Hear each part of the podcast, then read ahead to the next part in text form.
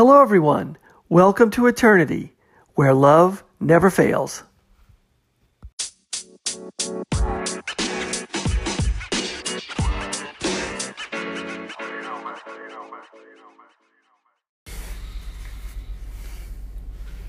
Hello, everyone. Thanks for listening. This is the Eternity Bible Study Podcast, where we walk through the Bible together every weekday, Monday through Friday. We're podcasting from here in the United States and in Zambia with a goal to share our thoughts and encourage one another as we read God's Word together, verse by verse. My co host in Zambia, Matali, and I are both listening to Through the Bible podcast and then sharing our thoughts and encouragement with you. From America to Africa and everywhere else, God is in control. As always, our attribution goes to Through the Bible with Dr. J. Vernon McGee. So if you've ever wanted to try to read the Bible every day, we hope you can join us. We're regular people, just like you, trying to learn more about God and walk in step with His Holy Spirit. So if you have your Bible, feel free to read along, and if not, no problem. We'll try to put it all together for you. So let's get started. Hello, everyone. Welcome back to Monday. We're back in Matthew chapter 23, and Jesus is, we left off with Jesus right in the middle of letting the Sadducees and Pharisees literally having it. Um, he was telling them off. He was calling them out of their hypocrisy. And it rings true for us today, too. How God does not claim the hypocrisies of man. And so the Pharisees and Sadducees obviously rejected him were trying to trick him and trap him, and their hearts weren't pure. Their hearts were all about themselves and full of their own pride. Otherwise, they would be believing in him based on either his words, the fulfillment of prophecy, or the good that he was doing, the miracles that he was doing. But their own pride wouldn't let him let them appreciate that, and they were plotting to kill him. And Jesus knew their hearts. He's calling them out here. Strongest language. And as McGee says, Jesus is not all just lovey dovey Jesus. He is the judge, and he is um, totally strong in calling out sin. The first time he comes, he's coming to, to die, he's coming to be a sacrifice. But make no mistake, the second time he comes, he will come in judgment. Verse 23 Woe to you, scribes and Pharisees! hypocrites. For you tithe mint and dill and cumin, and have neglected the weightier matters of the law. In other words, they even take a tenth of mint that they're going to put in their food and give it to God. They're trying to be, oh, so pious and religious, but they neglect the big matters of the law justice and mercy and faithfulness. These are things they don't do. These you ought to have done without neglecting the others. You blind guides, straining out a gnat and swallowing a camel. These are people who strain their food, strain the wine so that if a gnat was in it, they wouldn't, you know, drink the gnat by mistake and, and become unclean, quote unquote, under the law. But they swallow a camel. This is sort of Jesus sort of being making a joke here. Um, he's making the extreme point here. Verse 25 Woe to you, scribes and Pharisees, hypocrites. Here comes another woe. For you clean out the for you clean the outside of the cup and the plate, but the inside they're full of greed and self-indulgence. The cup would have probably been for a religious ceremony that they ceremoniously, you know, kind of keep clean and they hold with a special clean cloth so everything's clean. But inside the cup is dirt, is dirty, greed. It's like the body. You try to put on all these religious things to appear like you're doing good, but on the inside, it's just sin. Verse 26 You blind Pharisee, first clean the inside of the cup and the plate, that the outside also may be clean. In other words, Jesus is saying you got to repent to clean the inside before you worry about the outside. Verse 27 Woe to you, scribes and Pharisees, hypocrites!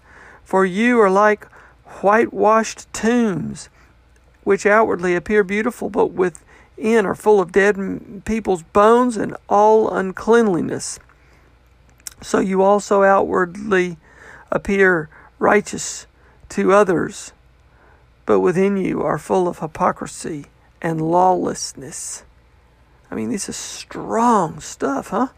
Verse 29 Woe to you, scribes and Pharisees, hypocrites, for you build the tombs of the prophets and decorate the monuments of the righteous. In other words, they do all these things to people, the prophets who are already gone, because this these are the generations of people who kill the prophets. Verse 30 saying, If we had lived in the days of our fathers, we would not have taken part with them in shedding the blood of the prophets. Verse 31 You witness against yourselves that you are sons of those who murdered the prophets. 32 Fill up then the measure of your fathers. You serpents, you brood of vipers, how are you going to escape being sentenced to hell? I mean, as McGee says, it doesn't get any stronger. The condemnation on these folks doesn't get any stronger. But look, I mean, it's the same kind of stuff that we have to be careful of. He can call he can call us out too, if we're trying to claim being Christians, but we have sin in our lives. Verse 34 Therefore I send you I send you prophets and wise men and scribes, some of whom you will kill and crucify, and some you will flog in your synagogues and persecute from town to town. So that on you may come all the righteous blood shed on the earth, from the blood of righteous Abel to the blood of Zachariah, son of Berechiah, whom you murdered between the sanctuary and the altar. Truly I say to you, all these things will come upon this generation.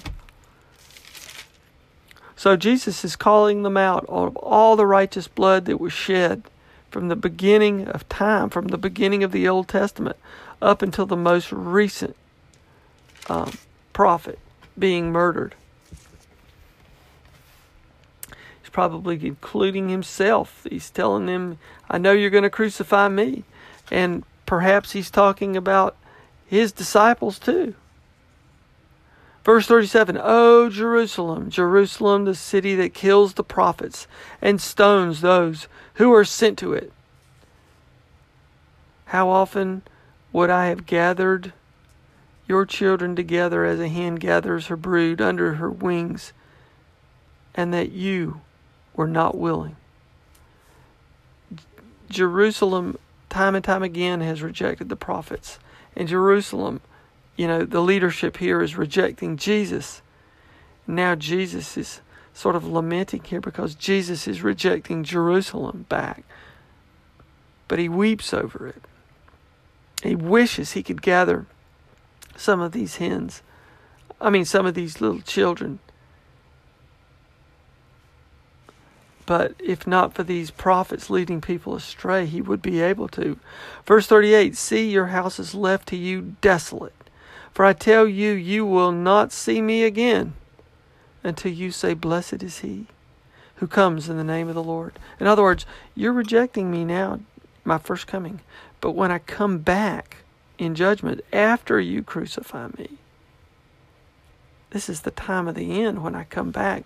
This will be in judgment on you. That's when you will see me again. Chapter 23 ends with huge condemnation for these blind guides and scribes and Pharisees, Sadducees. Jesus is bringing it down. There is no there is no lukewarm here. You're either with me or against me. And Jesus is calling them out. He knows their hearts, He knows what they're plotting to do. Chapter 24, verse 1 Jesus left the temple and was going away. When his disciples came to, out to him, out to point out to him the buildings of the temple. So, you know, they're probably following up on his comment is, See, your house is left to you desolate. You know?